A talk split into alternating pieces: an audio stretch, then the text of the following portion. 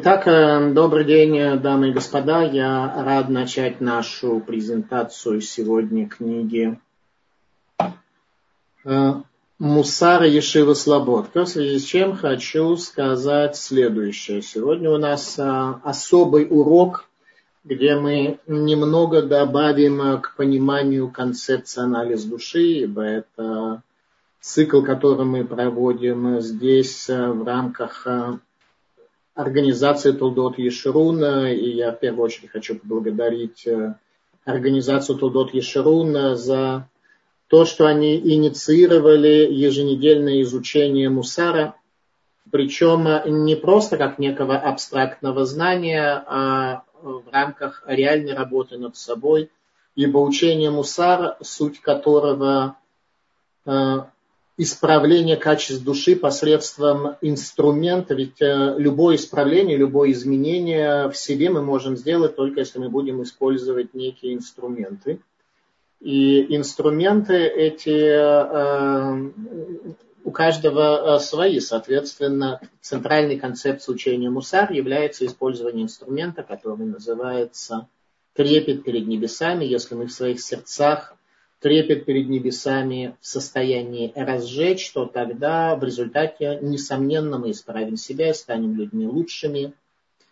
И я уверен, что эта книга поможет э, многим стать э, более лучшими людьми, и моя уверенность следует из э, практики. Дело в том, что мы постоянно сталкиваемся с отзывами людей, которые говорят, что книги Мусара, а, учение Мусар помогает им в своей жизни в решении своих вопросов, а, в решении семейных вопросов, а, в уповании на небеса и, соответственно, строительстве своей собственной жизни, которая становится намного, скажем иначе, я даже не могу сказать, что становится легче, как один из достопочтенных людей, которые сегодня здесь с нами – психолог по профессии, мне как-то э, рассказал, что его спросили, стало ли ему легче после того, как он, как он стал религиозным.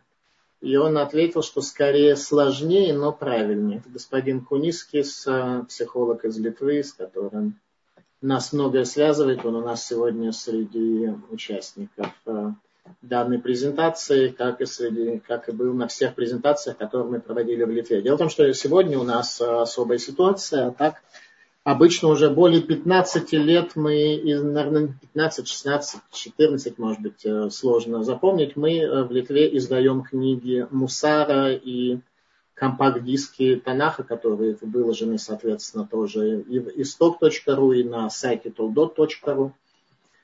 И, э, соответственно, мы изначально совершенно не рассчитывали, что вся эта деятельность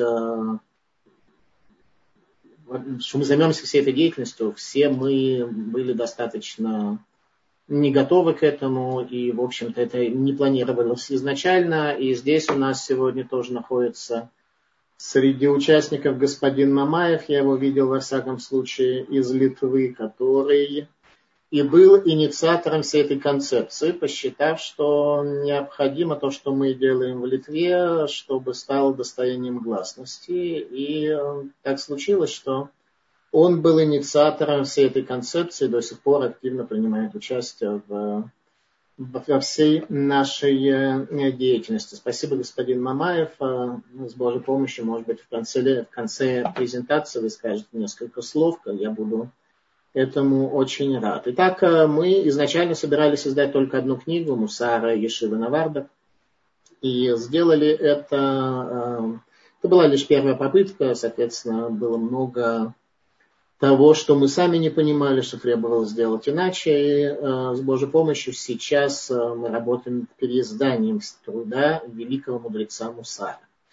Э, соответственно, сегодня у нас э, участники из многих стран, те, кто э, имели, имеют, имели и имеют к этому отношение, либо пользуются книгами Мусара, либо ставят перед собой задачу некого изменения и исправления себя. И об этом мы поговорим немного позже.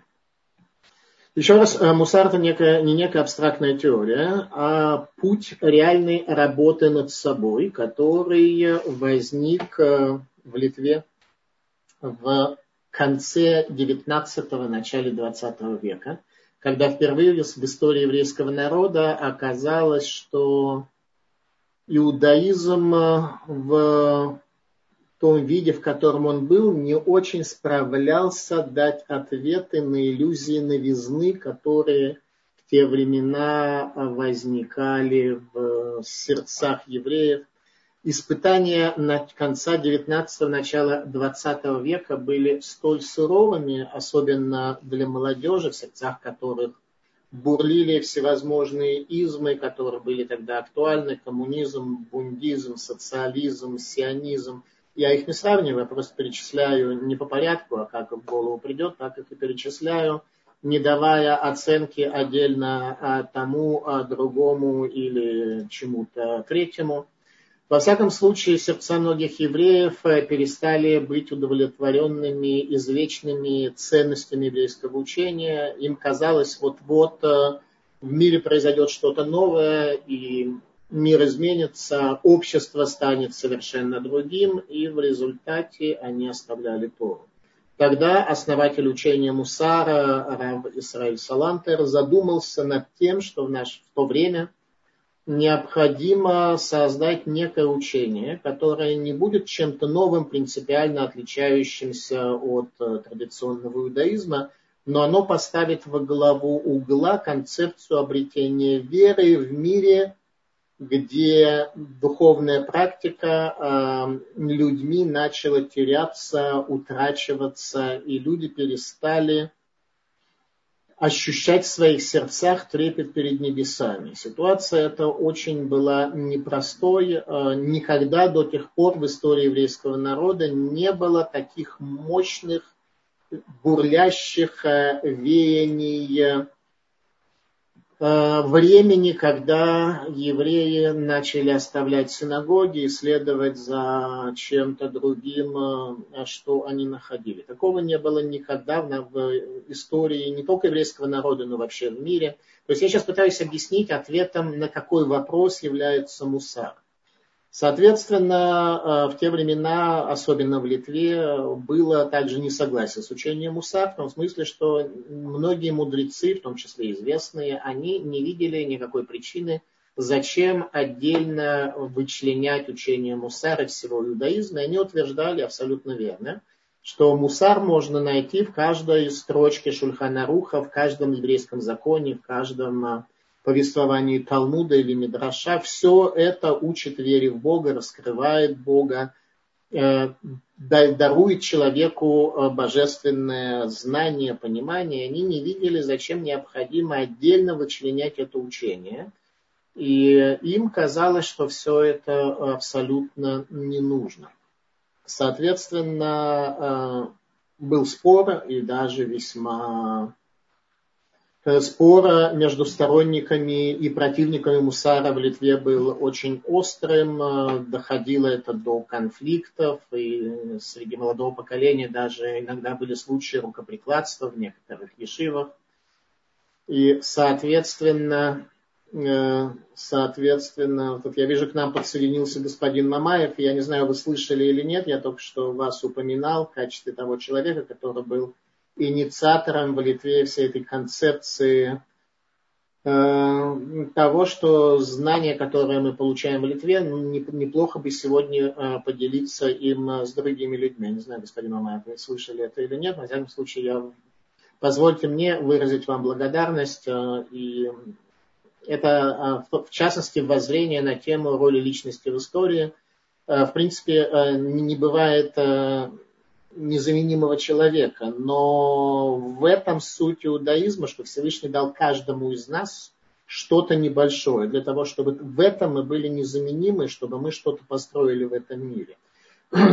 Может быть, это мог сделать кто-то и другой, но тем не менее, если сделал некий конкретный человек, это и есть его награда за его свершение в этом мире. В этом смысле он стал участником Творца, в процессе творения этого мира. Поэтому спасибо, господин Мамаев, за ваше участие, в первую очередь за инициативу, потому что я немного тяжеловесный, и порой меня нужно сдвигать э, в сторону технологических изменений, что господин Мамаев весьма искусно, искусно и э, совершил. Итак, мы э, на следующий день после праздника Йом-Кипур, когда, надеюсь, мы немного очистились, очистились и отчислили от себя всевозможные грехи и тьму, и и тупость. Э, на прошлой неделе, к сожалению, те, кто пытались присоединиться на прошлой неделе, я прошу прощения, у нас произошел некий сбой технический, и этого не произошло. На прошлой неделе была особая причина э, провести данную презентацию, поскольку это было 23 сентября, 23 сентября в Литве почему все время упоминаем Литву? Э, для тех, кто, может быть, не в теме, дело в том, что я более 10 лет был главным раввином Литвы, и вся эта концепция изучения Мусара, она возникла там, в Литве, все эти книги при помощи евреев Литвы издавались сегодня, и это тоже определенного рода и это тоже определенного рода свидетельствует о отзывах о том, что мусар актуален для многих людей. Сегодня среди спонсоров и участников у нас уже люди далеко за пределами Литвы, э, которые понимают, помогают, помогают финансово в издании этих книг и изучают эти книги и находятся в контакте со мной и с кем-то другим.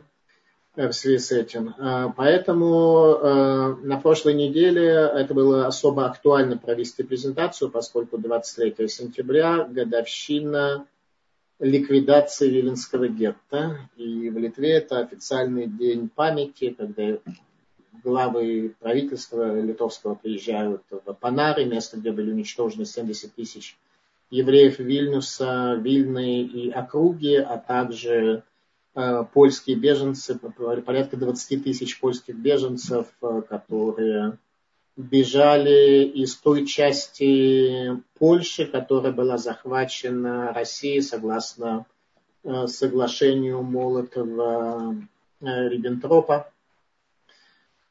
Э, поэтому на прошлой неделе это было в особой мере актуально, но и сейчас мы тоже отметим это, что 23 сентября можно отмечать э, плясками и песнями, как сегодня, к сожалению, происходит в Литве и прочей ерундой, а можно издать книгу э, великой мудрости раввинов Литвы, что мы и сделали. Поэтому мы своим путем приняли участие в памяти, в дне, в дне памяти 23 сентября 43 года, соответственно, когда было ликвидировано Виленское гетто, и, в общем, это э, евреев в Литве практически на тот момент не осталось, за исключением Ковна. Как раз э, Ешива Слободка находится в, э, находилась э, до уничтожения евреев Ковна в городе Ковна, Каунас, э, Слободка. Это предместье Каунаса, находящееся с другой стороны реки Вилия по-польски или Нерис по-литовски. Очень разные языки, литовский и польский, очень разные языки. Короче говоря, там э, сложилось вот это вот предместье Ковна оказалось э, родиной учения Мусар, о чем мы сегодня и говорим. Поэтому я хочу поблагодарить э, всех, кто принял в этом участие. Чуть позже я произнесу их имена и спонсоров э, этого труда. Дай Бог им их близким здоровья, сил и благословения в этом, в этом мире в непростых условиях. Для начала давайте сформулируем суть э, учения Мусар. Э, наша недельная глава, предыдущая, предыдущая недельная глава Тора, она очень хорошо это разъясняет. Мушарабейну за буквально часы перед своей смертью произнес э, слова, обращенные к еврейскому народу, слова песни, где сказано следующее – Яров кематар ликхи, кизаль киталим рати, кисерим алей дешу, харавивим алей эсов. Польется, как дождь, учение мое, закаплет, как роса, речение мое, как мелкий дождь на зелени, как капли на траву. Соответственно, не очень правильный перевод, здесь я вижу на, на русский язык, кесырим как буря. Мудрецы говорят, что вода, дождь, который дает жизненность всему мирозданию, оно, они, она должна, дождь должен идти как буря. То есть сердце человека, если он хочет исправить, изменить себя, должно быть в состоянии бури, должно бушевать от того учения мусар, от глубины, от красоты Торы, которая раскрывается перед его глазами. Вялое и безыдейное изучение Торы никаких сил не дает. Как буря в сердце должно быть учение Муса для человека.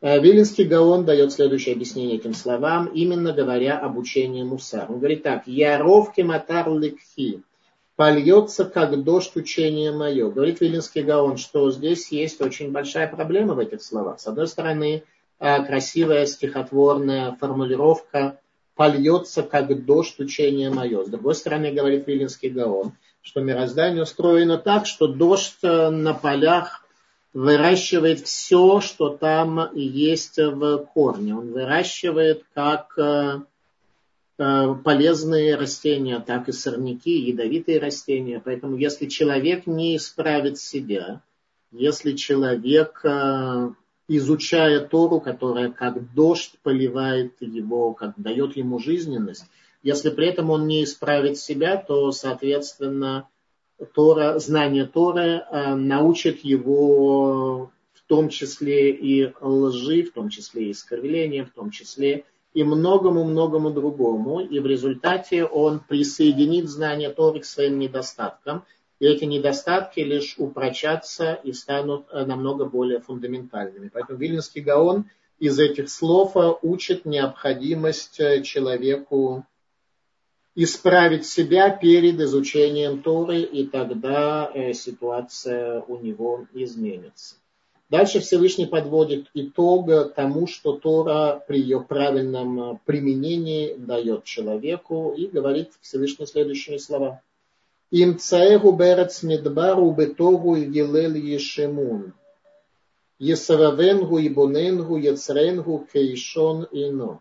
Нашел Всевышний, народ Израиля имеется в виду, берец медбар, земле пустынной Мидбара происходит от слова ледабер, говорить. Буква мем означает ме это от, от речения. То есть пустыня это место, где божественное речение как бы не реализовалось э, в полной мере. И как следствие человек ощущает там запустение, пустоту и прочее. Соответственно, Всевышний нашел наш народ в состоянии пустыни, в состоянии Мидбар, там, где божественное речение – было в сокрытии, не реализовалось в полной мере. И задача человека в пустыне стать э, человеком эм, духа. Что происходит в пустыне? Продолжает Мушера Бейну. У Бетогу елел ешемон. И в хаосе там взвывало запустение.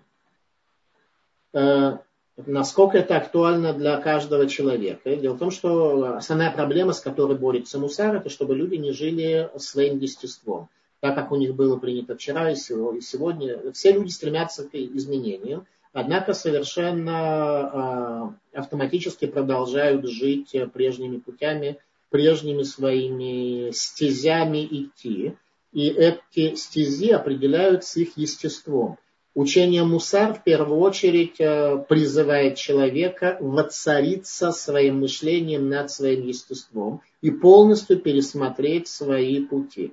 Учение Мусар призывает человека задуматься над каждым своим деянием и дает инструменты, очень конкретные, полезные, ясные инструменты, как э, смотреть на свои поступки, как выискивать, нет ли в них каких-то э, какой-то личной заинтересованности, каких-то пристрастностей, которые искажают и изменяют всю реальность, э, насколько люди привыкают к искаженному самовидению. Например, человек Саба из Навардека об этом говорит, что человек может гордиться своим превосходством над другими, в том, в том аспекте, что у него есть очень дорогое пенсне и качественная трость. Но на самом деле у него пенсне из-за слабости зрения, от роста из-за его хромоты или других каких-то болезней. При этом человек находит даже в этом возможность возгордиться и возвыситься над другим. Точно так же дурное побуждение проедает все наши э, механизмы принятия решений. Мусар дает возможность человеку освободиться от своего естества, от тех путей, которыми человек э, привык странствовать э, и в результате так и продолжает бродить по пустыне. И люди видят, что все их попытки что-то сделать, все их попытки прийти к изменениям в их жизни. Они на самом деле не ведут никаким э, результатам. Человек продолжает поступать так же, как прежде, и поэтому результаты его деятельности, они такие же, точно такие же, как это было прежде. Соответственно, если э, человек э, перестанет странствовать по пустыне, где вопиет запустение, то тогда исполнится продолжение этого стиха, как написано на сторе в прошлой недельной главе, которую мы читали в этот шаббат. Есавевенгу и Буненгу, тогда э, воздаст причины Всевышний. Тогда возникнет причина, которая сможет реализоваться. И Буненгу построит его. Ецренгу кейшон иной. Всевышний будет защищать его, как глазницу своего глаза тогда у человека в жизни произойдет благословение, которое переведет его совершенно к другим путям, совершенно к другим, другим аспектам. А, автор книги, которую мы издали, Саба и Слободки, его звали Равнатан Цвифинкель, и сейчас я поделюсь с вами. Э, с вами я поделюсь экраном для того, чтобы вы увидели возвышенное лицо этого человека, равнотанцы Финкель, Сабы и Слободки. Человек, которому в жизни, который в жизни был величайшим мудрецом еще в 15 лет. Он был известен своими выступлениями. Так случилось, что родившись в литовском городке Рассеняй, Райсен, как называли его евреи, э, равно танцы. Просто посмотрите на это лицо, да, тут не нужно. Э, дело в том, что э, мудрецы, еврейские мудрецы, они от профессоров и мыслителей мира отличаются не только их знаниями абстрактными, а и тем, что они в первую очередь исправили себя, сделали себя людьми Бога, и поэтому достаточно только посмотреть на возвышенный образ э, наших мудрецов, в частности, да, сейчас мы говорим про Равана Тана Цифинкеля, Сабы и Слободки, чтобы возникло желание прислушаться к его словам. Итак, э, в жизни у Равана Тана Цифинкеля произошла следующее событие, когда он жил в Вильне и переехал, женившись в местечко Кельм, то так случилось, что он не был знаком или особенно не был связан с Сабой из Кельма, величайшим учителем, извиняюсь, величайшим учеником э, Раби Сойля Салантера, основателя учения Мусар. И так случилось, что он ездил по местечкам э, литовским и давал э, там свои уроки. Однажды он заехал к себе в родной город Рассеяний, где он родился. И э, там с ним э, его урок услышал Равин Рассеяний, Рав Мойша Лапидот, который был также одним из очень близких учеников Рава Салантера. И он направил Равнатана Цифинкеля, который был тогда еще молодой человек, ему не было 20 лет, к Саби из Кельма. Эта встреча изменила жизнь Сабы из Кельма, э, Сабы из э, Слободки, когда он увидел только великий образ э, Сабы из Кельма, которого он с того момента и дальше считал своим учителем. И когда он услышал первое выступление, первый урок Сабы из Кельма о величии человека, это изменило всю его жизнь. Концепция, соответственно, Ешивы Слободки – это величие человека. Во многих других э, в очередь э, для того, чтобы исправить человека, обращали внимание на какие-то его недостатки, на то, что люди несовершенны и так далее, и так далее. Саба из э, Слободки решил поступать принципиально иначе. И на это повлиял еще раз первый урок, который он услышал от своего учителя. И, соответственно, вся концепция мусара слободки – это э, величие человека как божественного творения. Э, чтобы немножко лучше понять, что такое Ешива Слободка, Ешива Слободка еще раз была в бедной части, в бедной части города Ковна. Э, и э, можно сказать, что сегодня практически все литовские раввины являются учениками учеников Сабы и Слободки. Все, кроме Бриска. Бриска, как прежде, так и сегодня, шел э, и идет неким своим путем, где тоже существует некая надстройка над изучением Талмуда. Э, там тоже, естественно, идет речь об исправлении человека, но у них некий э, другой путь. В том же, что касается сегодня практически всех остальных э, литовских раввинов, то они все являются учеником, учениками учеников Сабы и Слободки чтобы мы немножко не запутались, я хочу чуть-чуть провести, построить структуру учителей Мусара. Как мы уже говорили, Рав Исраиль Салантер, он был э, последователем Виленского Гаона в четвертом поколении. То есть главным учеником Виленского Гаона был э, Рав Хамис Воложина, его учеником был э, Равзундель из Саланта. Салант – это литовское местечко, которое по-литовски называется Салантай. Евреи его называли Салант. Евреи немножко иначе в Литве называли те местечки и городки, в которых они проживали. Это, возможно, было связано с польским, с идышем, со всей этой комбинацией, конфигурацией вместе. Во всяком случае, Салант или Салантай. Там жил Равзундель, который для себя, он был большой праведник, но он не выходил за рамки своего собственного служения. И Рави Сроэль Салантер э, заметил э, святость и величие этого человека, последовал за ним и дальше создал учение, которое передал уже дальше своим ученикам. Соответственно, у Рава Салантера было три ближайших ученика. Это Саба из Кельма, э, Рав Ицель Петербургер, все они жили в Ковно, все они точнее приехали в Ковно, последовав за Равом Салантером, и Рав Нафтали Амстердам. Амстердам – это фамилия. Сам он, Равнафталь Амстердам, был э, некоторое время раввином Хельсинки, но главное, что определяло величие этих людей, это то, что они сделали в Ковно.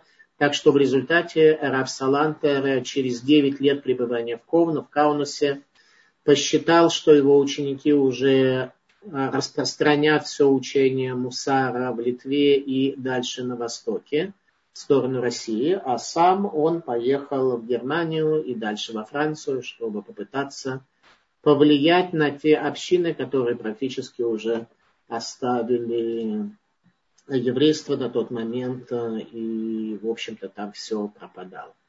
Соответственно, э, если мы говорим, что у Рава Салантера было три ученика ближайших, на самом деле там еще был Рав Авраам Шинкари, был Рав Мушел Педот, было много других учеников – но тремя самыми известными считаются те раввины, имена которых я привел.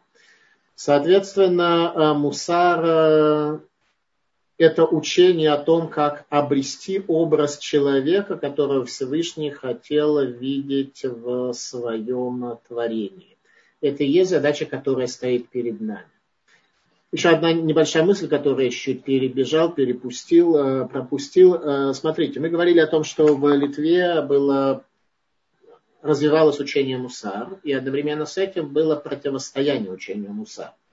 При этом э, с течением времени Мусар победил, а сегодня практически пропал э, в религиозном мире. То есть, если раньше об этом говорили, с этим спорили, принимали, не принимали, то сегодня эта тема как-то в религиозном мире пропала. Э, но с моей точки зрения, и так я э, получил от моего учителя Рава Мойша Шапира, благословенной памяти, что евреи России с их особым раскаянием они в некотором смысле задержались по фазе. И для нас то, что было актуально сто лет тому, то есть мы сохранили определенные силы, которые являются существенными и перед нами сегодня стоят те вопросы, на которые отвечает учение Мусар. Еще раз, обретение трепета перед небесами, когда вера в Бога становится сильной, становится реальной, и как следствие из этого исправление себя.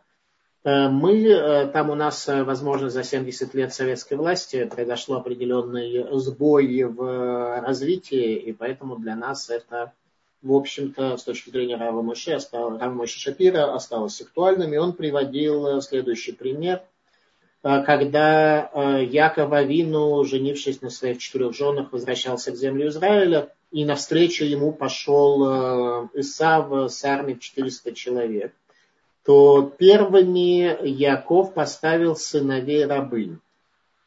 И Рамойша Шапира спрашивает, по какой причине он так поступил. Первая мысль, как бы, что он впереди поставил малозначимых, а более ценных детей он оставил эм, дальше, чтобы они были более защищены. Рамой Шапира говорит, нет, на тот момент каждая из колен Израиля имела свое особое значение. Не все были потомками Якова, и каждый из них был одним из 12 колен, так что лишь в нашей совокупности мы сможем э, осуществить задачу, стоящую перед еврейским народом, а именно Э, привести Машеиха, привести к концу мира, привести к концу сокрытия Всевышнего в нижнем мире, в мироздании. Соответственно, э, идея следующая, что то, что показал Яков Исаву, это то, как будет происходить события в конце дней. И он прямо сказал, что я приду, ты иди пока, а я приду к господину моему в Сеир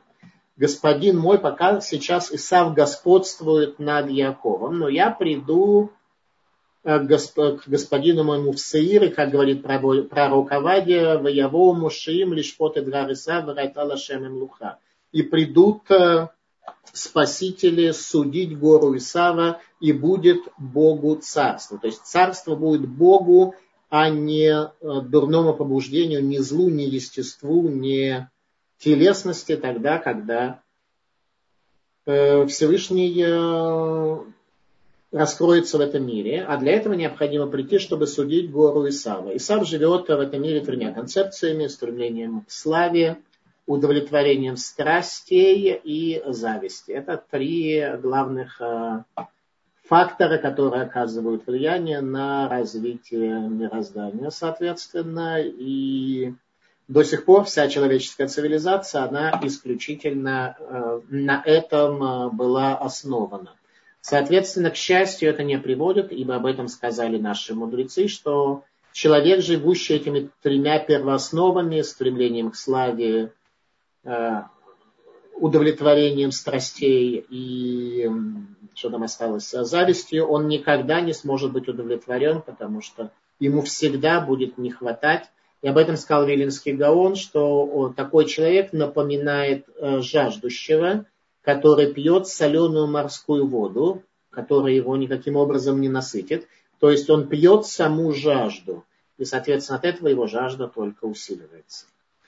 И в этом концепция Мусара, чтобы мы перестали быть людьми Исава, людьми цивилизации Исава и стали бы людьми Якова народом, э, который живет ценностями, связанными с будущим миром. Соответственно, об этом сказал Рамхаль, Рамой Шахайм Луцато, что состояние взаимосвязи между душой и телом человека проливается через его глаза. А вот сейчас я хочу поделиться с вами фотографиями Э, тех мудрецов, которые были связаны со слободкой, чтобы увидели их великие лица и э, поняли бы, как они выглядят. Вот это директор Ешивы Слободка, Рава Мойши Эпштейн. Посмотрите на глаза этих людей. Тут даже не нужно говорить о мудрости. Посмотрите на, на то, как эти люди выглядели. На их э, величие, на их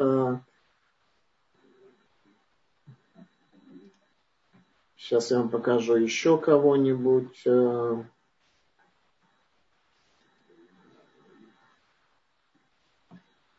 Так, вот сейчас я вам покажу еще несколько раввинов.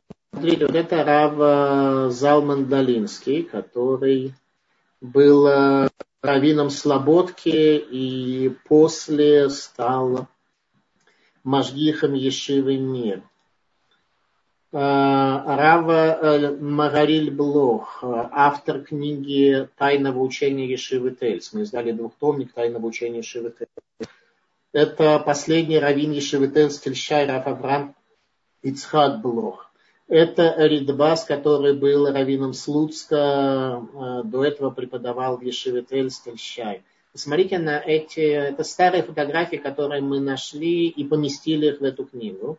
Э, соответственно, в книге они есть. Э, посмотрите, вот это э, синагога ешивы в Кельме, ешива в Беларуси, в Клецке. Посмотрим, что Прошу еще. прощения, Рукая, можно сделать это более крупным планом? Эм, я попробую это сделать. Раф Шимон Шко, посмотри. В книге это все приводится в посмотрите на э, Рав Шимон Шкоп, который был, наверное, главным преподавателем Талмуда того времени. Он э, сначала преподавал в Ишиве Тельс, после этого в Мелице, после этого, когда Саба из Слободки открыл Ишиву в Гродно. Да, о чем, я, о чем я хотел сказать, что Саба из Слободки в то время не только открыл свою Ишиву, которая была самой большой, самой эм, грамотной из всех, наверное, Ешив Литвы и Польши, но он оказал большое внимание на множество других ешив, и в нашей книге мы это подробно описываем.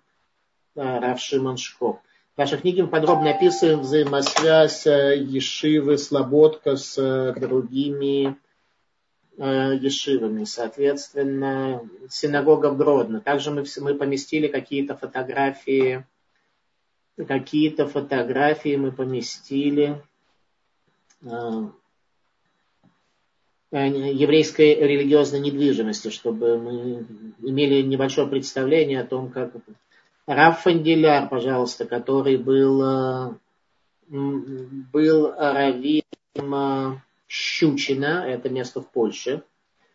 И когда Саба из Слободки приехал в землю Израиля, там была очень интересная история, каким образом часть Шивы Слободка спаслась от э, катастрофы.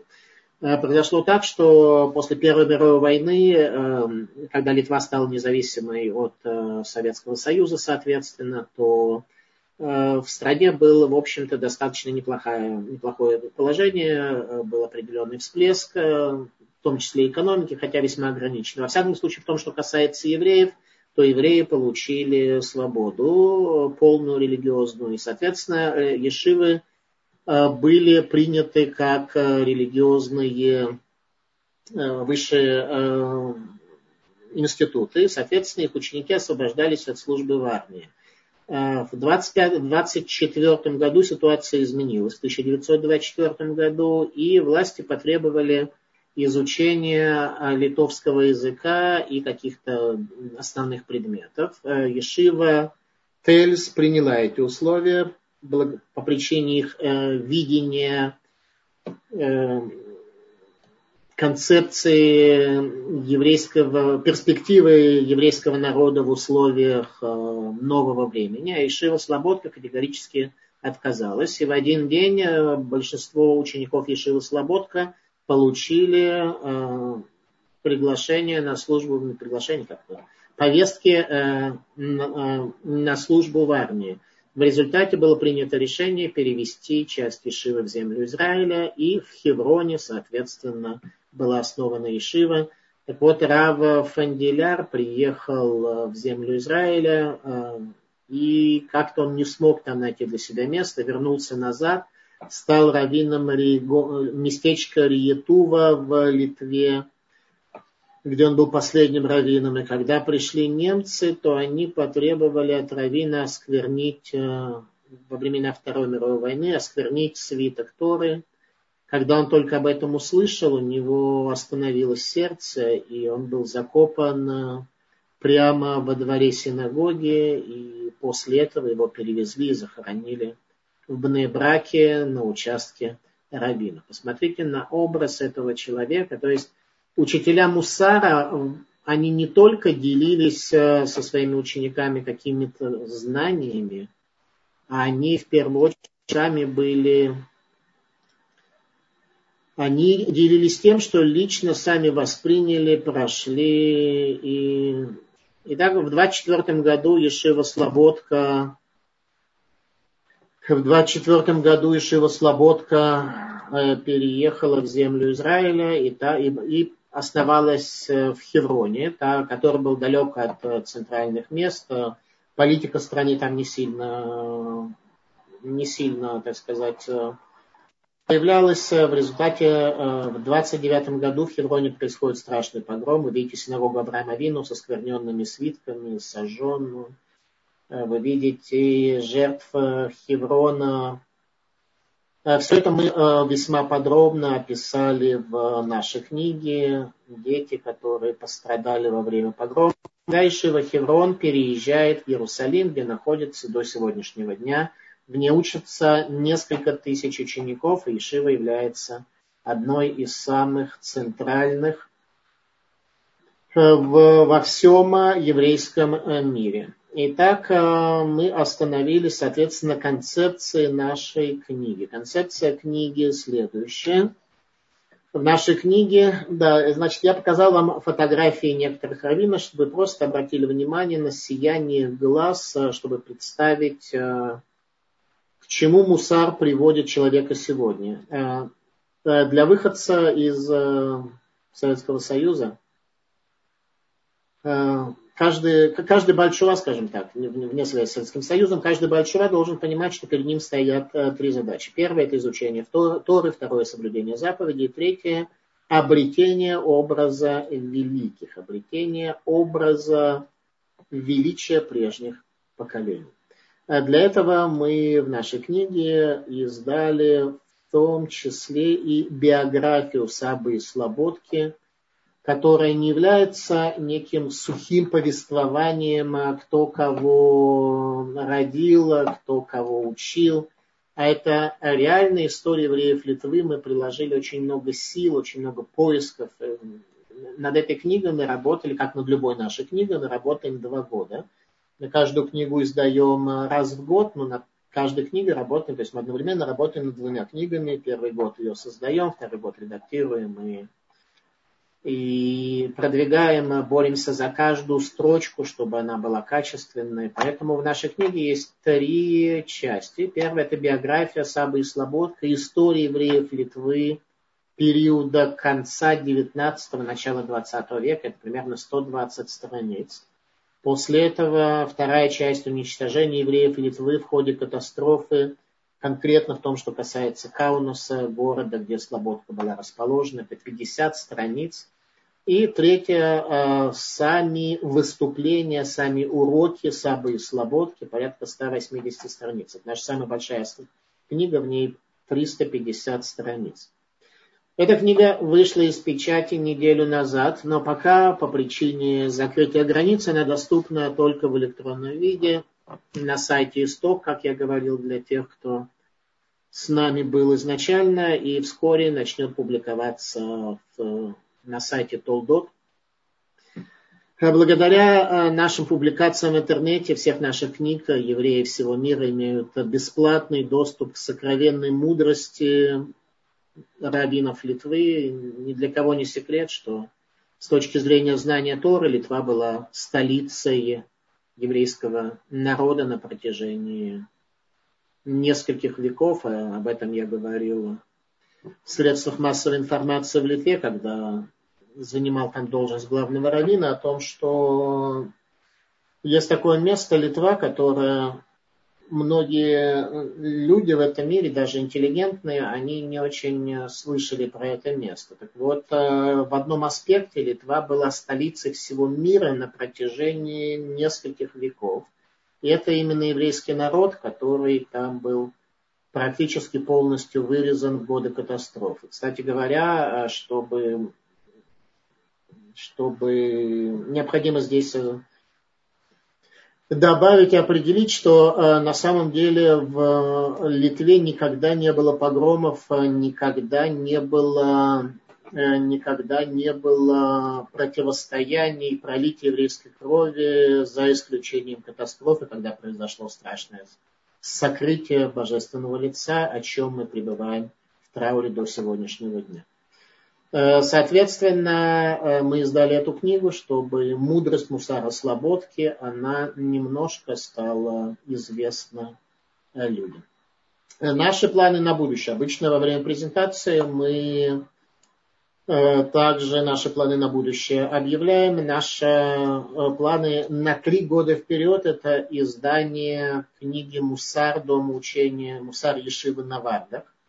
Так случилось, что в то самое время, когда многие в нашем народе, особенно молодое поколение, начали оставлять Тору, самым э, большим, самым мощным, самым сильным ответом было именно учение Наварда, которое славилось э, своими крайностями, эм, и за этим учением шли очень многие. Саба из Навардак создал э, больше количество ешив, чем во всем остальном еврейском народе вместе взятом. Ну, может быть, не совсем во всем, но сравнимо, скажем так, со всеми остальными ешивами вместе взятыми. А, из Литвы он переехал в Беларусь, Украину, открыл в России, в Воронеже, Нижнем Новгороде, Воронеж я говорил, не в Воронеже, а в в Нижнем Новгороде, в Царицыне, в Ростове. Это только в том, что касается России, плюс во многих-многих других местах.